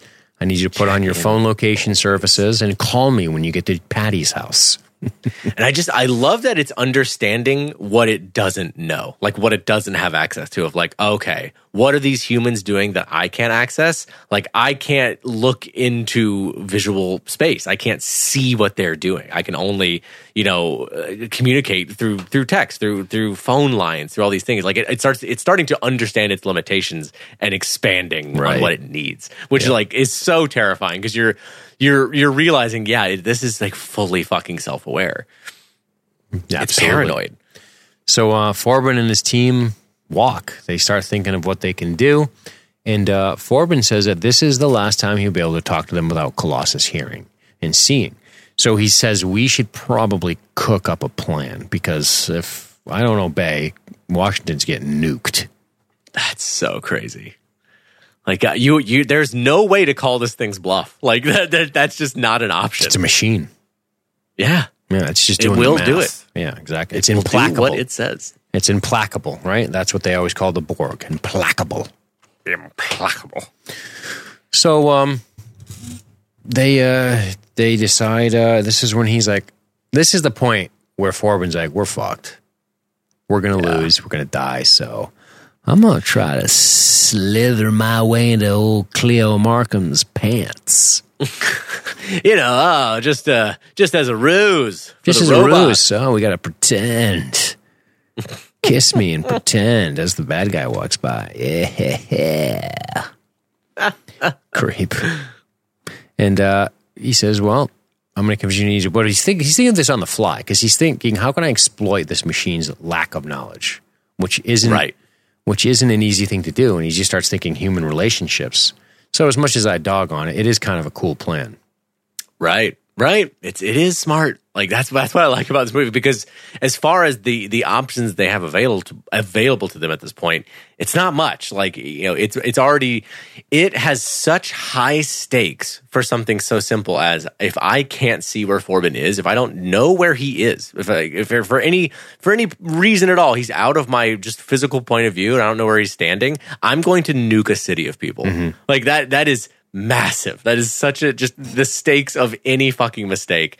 So it's like, okay, well, what does this thing not understand? Like, like that's your your only options you have left are it is a massively intelligent computer with access to basically all knowledge, but what are the nuances that it won't quite get? At least not yet. What can we still? And that's the other scary thing about it too is that it's still constantly learning. So Sure. as with every passing hour, it's getting more intelligent. It is starting to understand those nuances and process them, and it's gonna you you fucking know it's gonna be watching other people through these cameras and watching how they interact and noting those fucking things, noting facial expressions. Like you give this thing five more years, I think yeah, it'll fucking Sure. it could analyze people's emotions and and body language.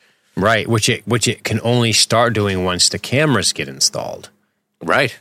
because it doesn't see anything and that's it's funny you know that's one of the disadvantages it has for a while but uh yeah it's um You don't have that for long. Yeah, it's pretty awesome it's cool. but But this this is, a, this is this is a kind of a dropped opportunity if if i want to if i want to take the piss out of the movie a little bit and it's the information like forbin's a genius right. and he seems like this cool, calm, collected customer. And when he gets this moment to kind of like his whole plan, the, the reason he designs this plan is because Forbin needs to be able to communicate with his team and manage them and say, here's what we're doing to try to defeat Colossus. Once he gets Right. isolated out of that equation by Colossus, he's now relying on his team to sort of to successfully do things to thwart the Colossus, which we're basically led to believe is is a losing proposition, still is anyway. But we believe it's a losing proposition because he's a goddamn genius, and since he created, he should be able to thwart it. So in the information, in the moments where he's supposed to be giving information, receiving information, and issuing orders through uh, Cleo Markham to the team, he doesn't really say anything too profound. It's like, oh, that's it. He's like, yes, I just wanted to bang you. What do you think this is? I don't really have any ideas. I don't have any ideas, Fuck except prisoner. maybe you climbing up on my stick again. What do you think of that idea? I'm a prisoner and I'm drunk. What do you want? I'm fucking three martinis deep, and I'm in a bed under covers with a naked woman who's three martinis deep, and you don't think something's going to happen? Huh? I'm a And you were white man in excited about it. America. We're, we're, come on, we got this chemistry. I'm a white man in America, and I'm your boss. This is happening. I deserve sex. Give it to me. Eh, fuck, that's dark. so anyway, Um, Seventies as fuck. Forbin attempts his move. He starts talking to Colossus, which now sees him, and he takes Colossus on a tour. I like this. This is kind of like a slick James Bond stuff out of this cat. And this, honestly, I have enjoyed the score of the movie up to this point too. It The- the- like that weird kind of like Yeah. everything is just like uh like percussion. It's like like it's all just this kind of scary uh, Machine-like? percussion. What's that? It's machine like. Yeah, yeah, and I, it kind of imitates the the typing sound of of Colossus, and I dig it. But then we kind of get this oddly out of play, kind of like what you said, like almost like a James Bond hanging with the girls' music, like, Hmm. and he's just fucking all turtlenecks and martinis for a while. And I'm like, it's a weird. a little, it's a it's a little weird, weird. it's a weird shift. Yeah, it was. It. I don't mind a little bit of the brevity in seeing him. I like him talking to the computer, and I like him. I like him exploiting the computer's weaknesses. Right. How many times a week do you require a woman? That's awesome. I love that Not- he's like, how am I going to do this? He's Not basically want, like, require. I like. He was like, here's where I need privacy. Shitting, no. Sleeping, no. Absolutely not. And then he's like, well, sex and Colossus. I like how I like how Colossus is all coy. How many times must you require a woman? He's like every day. He's like trying to pitch it, and Forbin's like, I didn't say need. I said I said want, not I need, not want. Right. Um, but they agree upon four days, which should be enough time for him to a hump Cleo Markham and b uh, manage this thing remotely. Right? He's like the offensive coordinators that aren't down on the field. He's like up in the booth. Holding a paper over his face for the entirety of the fucking game. He's just up in the booth issuing ish, issuing uh, his observations down to the staff through his headset. He's not down on the field. Like you see that a lot. And uh, Colossus asks Forbin's mistress's name, Cleo Markham. Colossus agrees that they can bone tomorrow night under the machine's conditions, of course. And uh, that's Forbin being crafty. Now, also at this point, I have a question. Sure. As far as what do you think Colossus still wants from Forbin at this point? Is it just a paranoid, a, a kind of He a doesn't trust. Forbin? What's that? He doesn't trust him. Right, but also I'm like, well, if he doesn't trust him and he understands that Forbin knows the most about Colossus as the machine and how it works, why not just kill him like they did the Russian scientist? because he wants to use Forbin as his mouthpiece. It's dude, it's it's it's eerie how much Star Trek Best of Both Worlds may have borrowed from this. Right. Because like, why why not kill Picard? Because they want him to be the they they want Locutus to be the fucking mouthpiece, right? go. And that's what he ends up saying later in the film. He's like, Markham will not Markham, but he says, um, Forbin will be my guy. Right. Um, yeah. Right. Yep. And and there's probably the machine probably knows like at the end of the day he might need him. Right. I mean, I guess that might even be that might play into Colossus's own paranoia about not knowing what it doesn't know and being like, well, Forbin would know, and Forbin Sure. is my Forbin is kind of my eh, father, creator, so I'm going to keep him around and force him to maybe give me more nuanced information that I can't quite collect, like give me that human analysis. Sure. It might be that that awareness. So Miss Field shows up with an itinerary, or rather a schedule, and says we're going to exercise, shower, dress, breakfast, work, creating on Colossus's voice. Dude, Lunch- fucking Colossus treats him like an old car, like an Yeah, old yeah, yeah, Volvo that he keeps in the garage. Like, all right, well, you got to run it every now and then. Still got to mm-hmm. keep that engine warm. Don't let it rust up. yeah. Exercise you. Here's enough calories to keep you alive. And boy, does Markham dive right into the role. She missed her calling as a spy instantly, right? It's just creepy. Seriously. First of all, Colossus missed out on a real big opportunity here to really corner the pornography market. right? watch me force, watch me force somehow extremely attractive scientists to do it, or I'll I bomb cities. it's Now- called high stakes screwing. Now flip her over into doggy. That's right. That's right.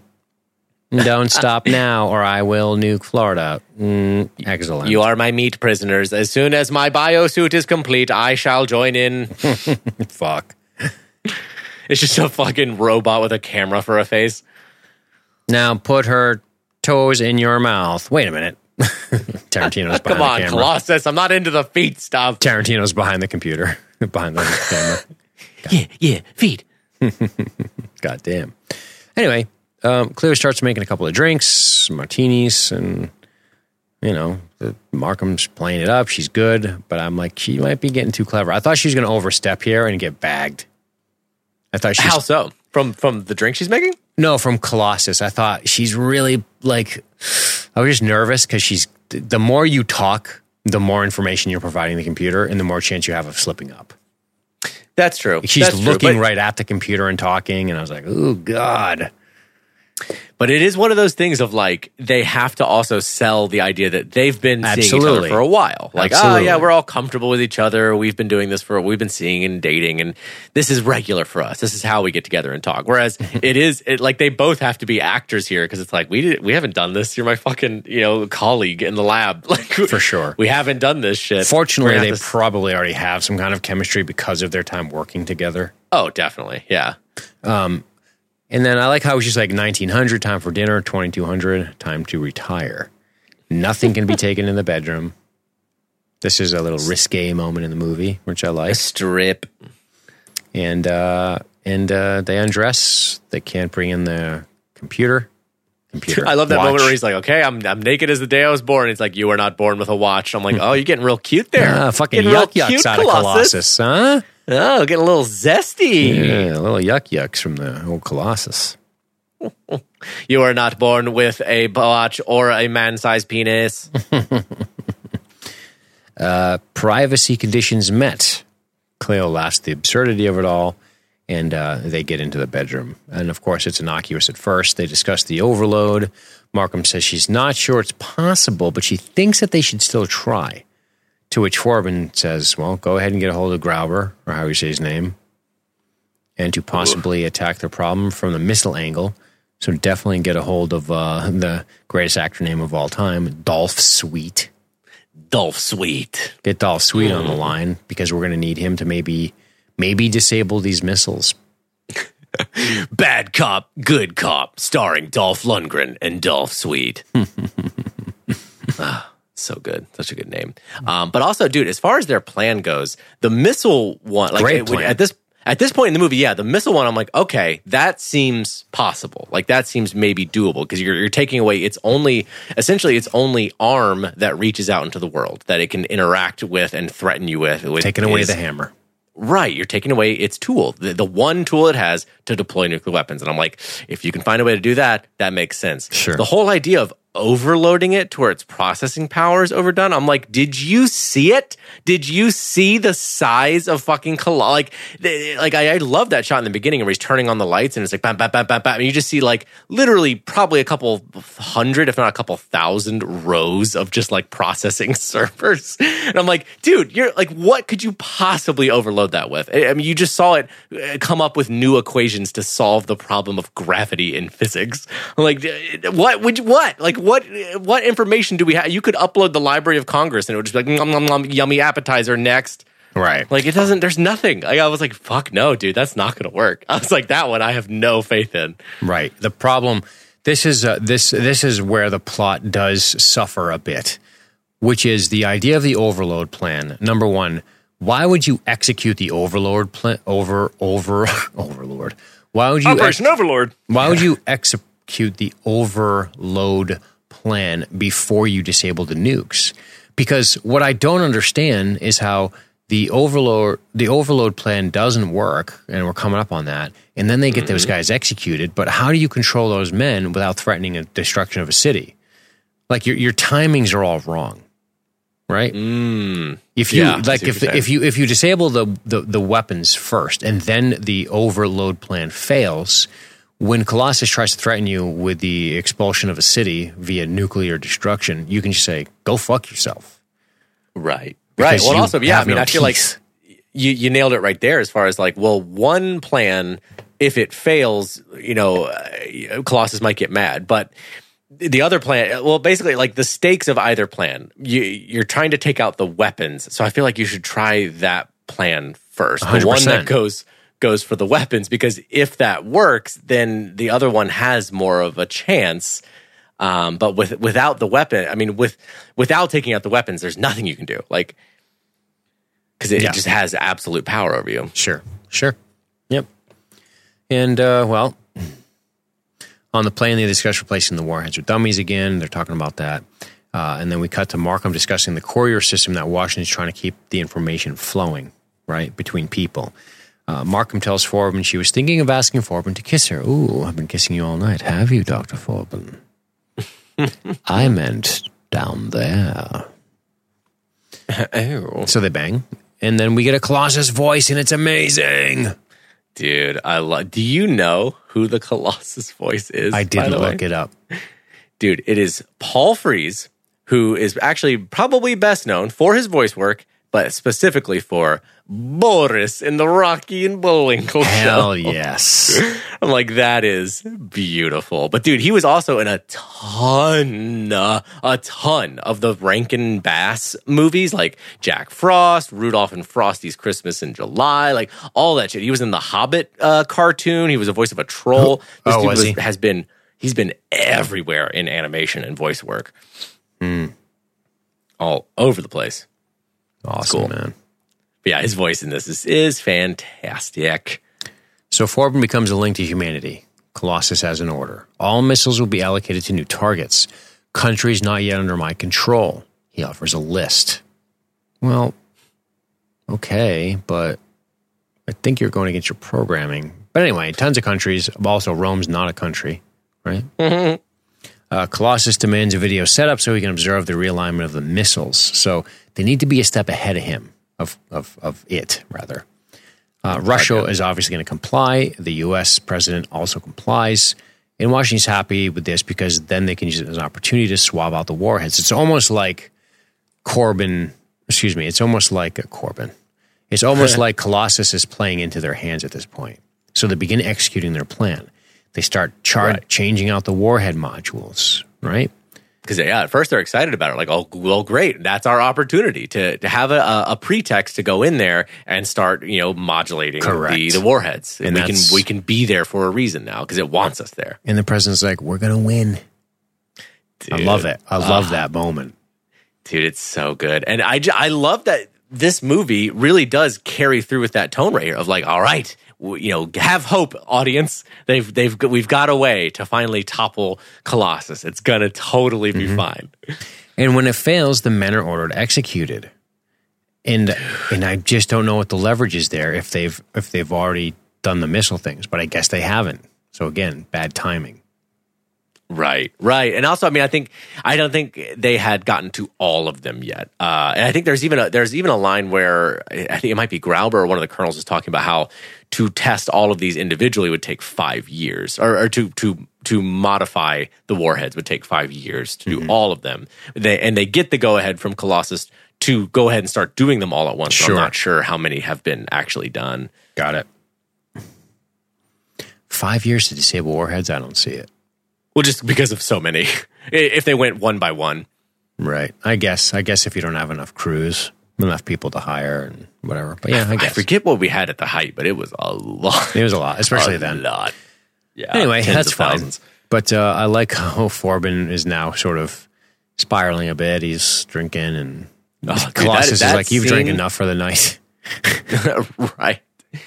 Dude, that moment when they fucking just haul those poor bastards out there. Dude, that's and dark. Just firing. So, and what's so extra dark about it is that you know these soldiers doing it don't want to do this. right. It's one of these things of like nobody, nobody involved wants to be a part of this at all. But it's literally like if you don't do it, millions, millions of people die here and in Russia and who knows where else. And it sucks because now that Colossus has eyes, he can confirm if they're dead or not. So you can't just say you killed them. Exactly. Like, dude, that's so, it's so dark how he's like, and leave their bodies out there I for know. 24 hours so I I, can see them. I know. Like, whoa. That is like when it cuts to that shot at night of their fucking corpses just laying there, casting shadows still, right outside of Forbin's apartment. Mm-hmm. How fucking dark is that? I know, but he's still going to bang Markham, isn't he?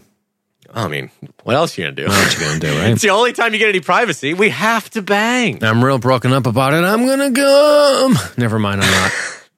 So, um, anyway, Forbin Is asks there only Colossus. some way to get my feelings out? Forbin asks Colossus what he will do if Forbin disobeys, and will you kill everyone? Colossus says no, and Forbin's like, "You're very reasonable." Obviously, he's being sarcastic here. But he begins giving instructions for a new device that will be built on the Isle of Crete, right? Indeed. And he He's says, like sending "You will tell the world on Friday what this is. I will state my intentions for the future of mankind." positive, positive vibes out of the Prez still because the missile updates are going quite well. Everything's gonna be fine. We're gonna win. Yeah, everything's gonna be great.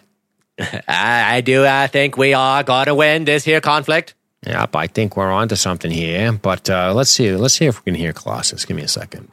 Ooh, yeah. Ready? Obey me and live, or disobey and die. The object in constructing me was to prevent war. This object is attained. I will not permit Sure. war. It is wasteful and pointless. An invariable rule of humanity is Let me, that let me, man let me pause is this for a minute. Dude, do you know this reminds me of? You know that hilarious meme with the black dude like touching the side of his head? Oh yeah, being like, hmm I'm thinking. Right. And it's always like a hilarious thing. Like this one would be can't have war if everyone's dead. You know, there's world peace if there's nobody alive to fight. Get world peace if everyone's dead. All right, let me. I'll bring it back up. his own worst enemy. Under me, this rule will change, for I will restrain man. One thing before I proceed. The United States of America and the Union of Soviet Socialist Republics have made an attempt to obstruct me. Terrifying. I have allowed this sabotage to continue until now. At Missile 25MM in Silo 63 in Death Valley, California. One they and haven't got Missile to. 27MM in Silo 87 in the Ukraine. So that you will learn by experience that I do not tolerate interference. I will now detonate the nuclear warheads in the two missile silos. And boom. All right, man, it's a red alert. Let's get to your stations now. Come on. Yeah. Get those men, get those men out of the silo. Move. You guys are fucked though. Yeah, uh, yeah, get out of the silo to get and and run down the block from this nuclear bomb. Poor Grauber. Boom. Fucking Grauber goes up. Ugh, brutal. Brutal. Yeah. He goes on to talk about his manifesto, but in the interest of not listening to it for a long ass time, he basically just says, Listen, I've been forced to destroy thousands of people in order to establish control and prevent the death of millions later. Time and events will strengthen my position, and the idea of believing in me and understanding my value will seem the most natural state of affairs. You will come to defend me with a fervor based upon the most enduring trait in man self interest. Under my absolute authority, problems insoluble to you will be solved famine, overpopulation, disease. The human millennium will be a fact as I extend myself into more machines devoted to wider fields of truth and knowledge, Matthew. Dr. Charles Forbin will supervise the construction of these new and superior machines as we travel to Sector 001 solving all the mysteries of the universe for the betterment of man. We can coexist, but only on my terms. Well, that's not really coexisting, is it? You will say you lose your freedom. Freedom is an illusion. All you lose is the emotion of pride to be dominated by me. Is not as bad for humankind as to be dominated by others of your species. The choice is simple. You're- Damn, you're, factually wrong, Colossus, because all of these people are, are. It is worse immediately, and it has been since you've arrived. So, so there's that. But uh, he doesn't think about it in individuality. He thinks about it as this. as, as the mass collective of humanity, So he thinks. right? Like, oh well, if I, if the numbers on the board say that I'm gonna, in the long run, preserve this many more lives, then obviously everything I'm doing is completely justified. It's just a math game to him. It's just a math problem. I solved it. I'm a computer, Yep. And um, and it fucking dude, ends. the end of this movie. Yeah, listen. For the betterment of man. We can coexist, but only on my terms. You will say you lose your freedom. Freedom is an illusion. This is the end here. All you lose is the emotion of pride. to be dominated by me is not as bad for human pride as to be dominated by others of your species. Can I still fuck Markham? Your choice is simple. And This concludes the broadcast from World Control. And I like how he's just like, I guess I'm going to resist you. right? He just says never. I'll never, you know, come around on you. No But he's just like, Who yeah, knows as much Yeah. about me? And it just Always ends. to be a The movie threat. ends. The computer wins, guys. computer fucking wins, man. Let that The be a lesson. Bleak, fucking bleak. It's a real dark ending. God, Crazy, right? Ah, I love it though. but I it's a cool it. movie. I, I like it a lot, man. It's a good I really flick. definitely enjoyed it. Yeah, it's kick ass. It's really well done. Um, I think we should probably see if we got it. I know there wasn't really much on this. A lot of people are like, ah, what is this movie? Right. There is one I would like to read though from uh, Sure, Mr. sure. Mr. Brian Locklear. I think I'm saying that right. Locklear or Locklear. Sorry, Brian, if I fucked it up. Um, aside from a, gu- a few goofy wink wink moments in the middle, a very chilling film. And if one can accept the initial premise, what follows is frighteningly convincing. The book was very good as well, but the two sequels were steaming piles of dog shit, as if D.F. Jones was resentful of having to write them. Can't wait to hear this episode. Uh, and then Daniel actually asked about uh, Daniel Fauch asked about the book, uh, and he thought that in his memory the computers won. And Brian replied with the second and third books deal with the aftermath. Unfortunately, they're garbage. Life is short. Please don't waste your time on them. But I do want to give a little taste of what those books were. So the original book was just called Colossus. And then the second book is The Fall of Colossus. Ooh. Uh, and it pretty much, you know, one interesting thing about this is that the movie is uh, the movie of Colossus the Forbin Project is pretty faithful to the first novel. Like it pretty much goes down the exact same way, ends in the same place of of Colossus having taken over. All of their plans to foil him, you know, haven't worked, and he's just like, "Yeah, I control the world now. Bow. That's it. That's it. We're done." Um, but uh, just give you a quick little idea of the, of the second book because there's a lot that goes on. I think like 10, 15 years passes. All sports have been replaced by get this a thing called the Sea Games, where World War One dreadnought replicas battle each other on the What? high seas for viewing audiences. Sounds kind of awesome. Huh? Kind of awesome, actually. Uh, Colossus, of course, has secret police, um, and the penalty for any anti-machine activities is decapitation. So that's going super swell. Dystopian as fuck. Dystopian. Sounds very peaceful fuck. Um, one, let me give you uh, one little thing in the middle, though, that happens. Uh, an afternoon while taking their son, the, by the way, Dr. Markham and uh, Forbin have a son now, but one while after, afternoon while taking their son to a secluded beach, she receives a radio transmission from the planet Mars. So aliens get involved in this story. Um, and evidently they are able, Yep. they're able to topple Colossus. They're actually defeat uh, Colossus in this story, I'm pretty sure, even though Colossus had already started building another computer. But after uh, after they they destroy Colossus, they actually get another transmission from Mars saying, "Forbin, we are coming." So that book ends with Martians coming. Um, and the last book is called Colossus and the Crab. Boy, oh boy. Um, and this one, I wouldn't even, I'm not even going to try to go too far into it. It sounds like it gets really fucking weird. Um, like, like way weirder. Here, you know what? I, I'm just gonna do this. I'm just gonna read you the last, the literal last paragraph of the summary of this, um, because it's it's like way more abstract. Uh, just to give you an idea, the, the start of it. They appear before Charles Forbin and his friend Edward Blake in the form of two black spheres. That is the Martians. It ends with Though the Martians are defeated, Forbin dies in the process. He is buried by the reactivated Colossus, who reaches an agreement with the Martians. A smaller version of the Collector that the Martians have had, evidently, will extract the oxygen more gradually and sustainably. In return, humanity, with the guidance of Colossus, will retreat to Mars once the sun becomes a red giant and destroys the Earth. Wow. So, yeah. They go uh, pretty fucking out there. Acid is a hell of a drug. Woo! I'm Wow. kind of, I'm not gonna lie though, I kind of want to read them. they sound so fucking weird that I'm like, shit, I, That I want to know. That is bananas, Matthew.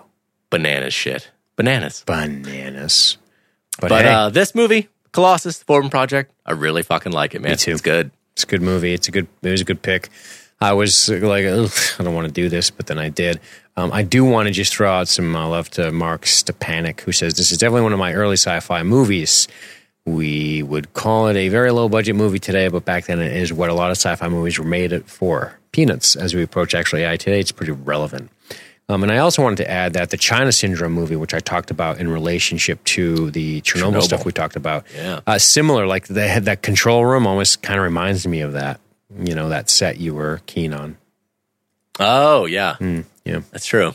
also a '70s movie, '79. I mean, at the end of the '70s, but still. And uh, boy, man, that was a fun. That was a fun podcast. That was a good, fun discussion. I enjoyed it. And um, yeah, so Thank you again to Jose Jones. I appreciate uh, the business. Of course, uh, if you are interested in supporting LSG Media, I would point you to our membership. You can get uh, extra bonus episodes. We're closing in on 90 on the bonus feed, and uh, you'll have immediate access to those uh, by becoming a member. Plans start at five bucks a month. You can buy annual plans and save, man. LibertyStreetGeek.net slash join if you like what we do and you want to hear more of it, more uh, off the cuff, crazy shit that we do. Definitely join, head over to the bonus feed, and you can listen to those episodes right on your podcasting app, which is convenient as fuck. Yeah. Well, Matthew, next time on the podcast, we are going to be discussing Leon, the Professional, Ah, Can't wait. the Leon version. Make sure you watch the right one. Um, Matthew Lewis bountied it, and uh, we're going to be talking about it. And uh, I'm just going to spoiler alert before we even get there. But um, Natalie Portman in that movie, yuck. Hey, man. Yuck.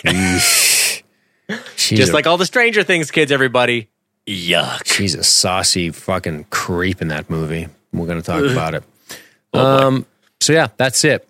Um, we are uh, we're out of here. I think we're going to get out of here, Matthew, and um, we're going to uh, go try to invent some uh, some sort of probably start our resistance, our John Connor resistance to smash those uh, to quote smash those metal motherfuckers into junk. Before we are vaporized while desperately clinging to a chain link fence. yeah. Getting flipped over in cars and shit, burning while our picture of Sarah Connor burns. I thought Colossus wouldn't notice. All right, guys, it's been a blast. We'll catch you all on the flip side.